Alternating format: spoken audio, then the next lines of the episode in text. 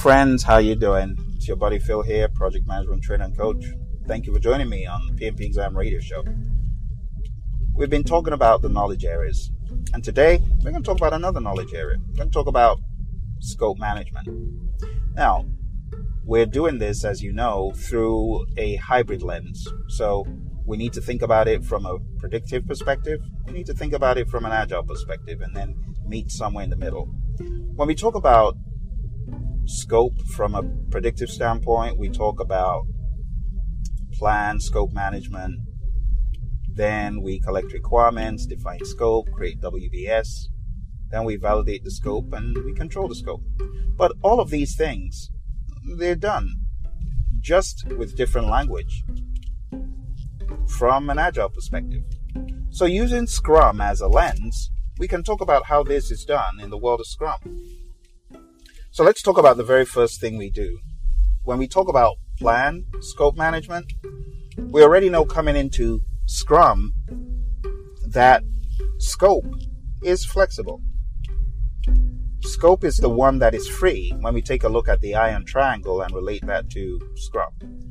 So, budget and schedule are fixed, and scope is free. So, we have that in the back of our mind coming in. So, we don't really do an elaborate plan, scope management, because Scrum is what it is. very straightforward.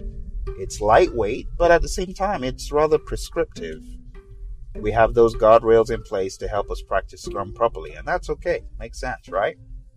So, when we talk about plan scope management, it's already been done. A lot of it has been done for us. We know the process, we know the good behaviors, the bad behaviors, the good process, we know the anti patterns, that we try to avoid as we practice Scrum, and it just makes it easier for us to work from a scope perspective. All right, then we talk about collecting requirements. Well, we don't use that language in Scrum, but in some way, requirements that are true requirements are collected, and requests that are more requests than requirements are also collected. And this could be very quick and dirty at first, but through the process of progressive elaboration, we will refine these requests. We'll carve them into user stories. At first, they may be very rough. They may be all over the place. They might be confusing. They might be epic, so features. They might be at a very high level, but we got to break them down. Now, moving a step further, going into how we do these things from a predictive perspective when it comes to define scope, when it comes to defined scope, we need to remember that defined scope is all about inclusions and exclusions. We want to know what the inclusions are, we want to know what the exclusions are. And when it comes to constraints and assumptions, we also want to refer back to those constraints and assumptions. We want to review them again and make sure that we did indeed capture all the constraints and assumptions. And that helps us better understand the spectrum of the project. Now, while we do not have explicit documentation listed as project scope statement or scope management plan or requirements management plan or things like that, there is an underlying understanding, like I said, throughout Scrum, throughout a lot of the Agile frameworks. Moving on here beyond the defined scope idea, we get into create WBS. And in Create WBS from a predictive standpoint, this is where we break down the project work into smaller, more manageable pieces. And it's a deliverable oriented breakdown of the work. So we're thinking about what are we getting out that is a product, service, or result, and how can we break those down into smaller pieces that are easier to manage and track. That's what we do in predictive. Now, in the world of Agile, we do something similar. We have product backlog items. And these product backlog items, what we do is decompose them from the product level down to an epic level, down to a features level, down to the story level, and ultimately down to the task level. So, while we do not call it a WBS, the same way a WBS goes down to the work package level, when we do our decomposition, we look to get in all the way down at first to a story level, and then ultimately we could decompose down to a task level. It's just the way it works, the way we do business from that perspective. So, that is pretty much how you could view Create WBS from an agile lens. Moving on to the next process, we call it validate scope. Now, validate scope is rather important because we jump all the way from planning straight into monitoring and controlling. And in validate scope, this is where the product, service, or result has already been created. It's already been approved internally by the performing organization. And what we're looking for now is for that product, service, or result to go to the requesting organization, to go to the customer.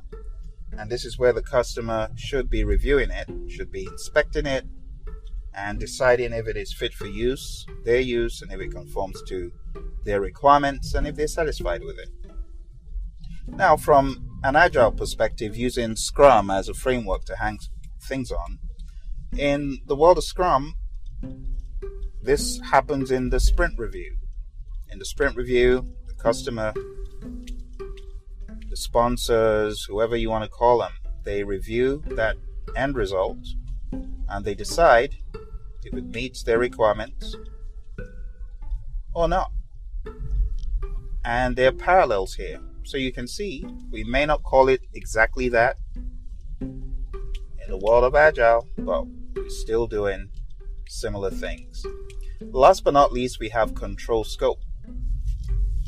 So, what are we doing control scope?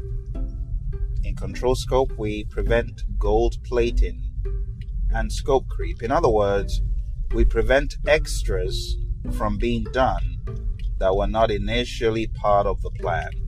Now, you know that in the world of Agile, we call this change driven. So, how do you manage or tackle the topic of scope creep in a change driven environment? Does it even make sense to say scope creep?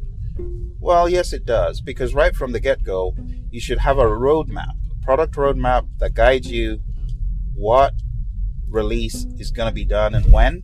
You've got an overarching idea. You may not have all of the features down pat, but you might have an idea of what those look like. But ultimately, you want to get to the point where you have an idea, a pretty firm idea of what the product goal is, and you aspire to meet that product goal.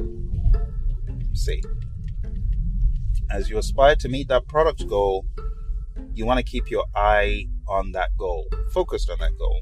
Now, could features change? Absolutely. Could things change? Yes. But there's one thing that we do in the world of Scrum that usually takes people by surprise, and that is when we use Scrum within the sprint, we lock down the sprint as much as possible to avoid any additions to the sprint backlog. Because once the sprint goal is determined within the sprint, that is what we focus on. And we remove all distractions. We don't want anyone to add anything extra within the sprint.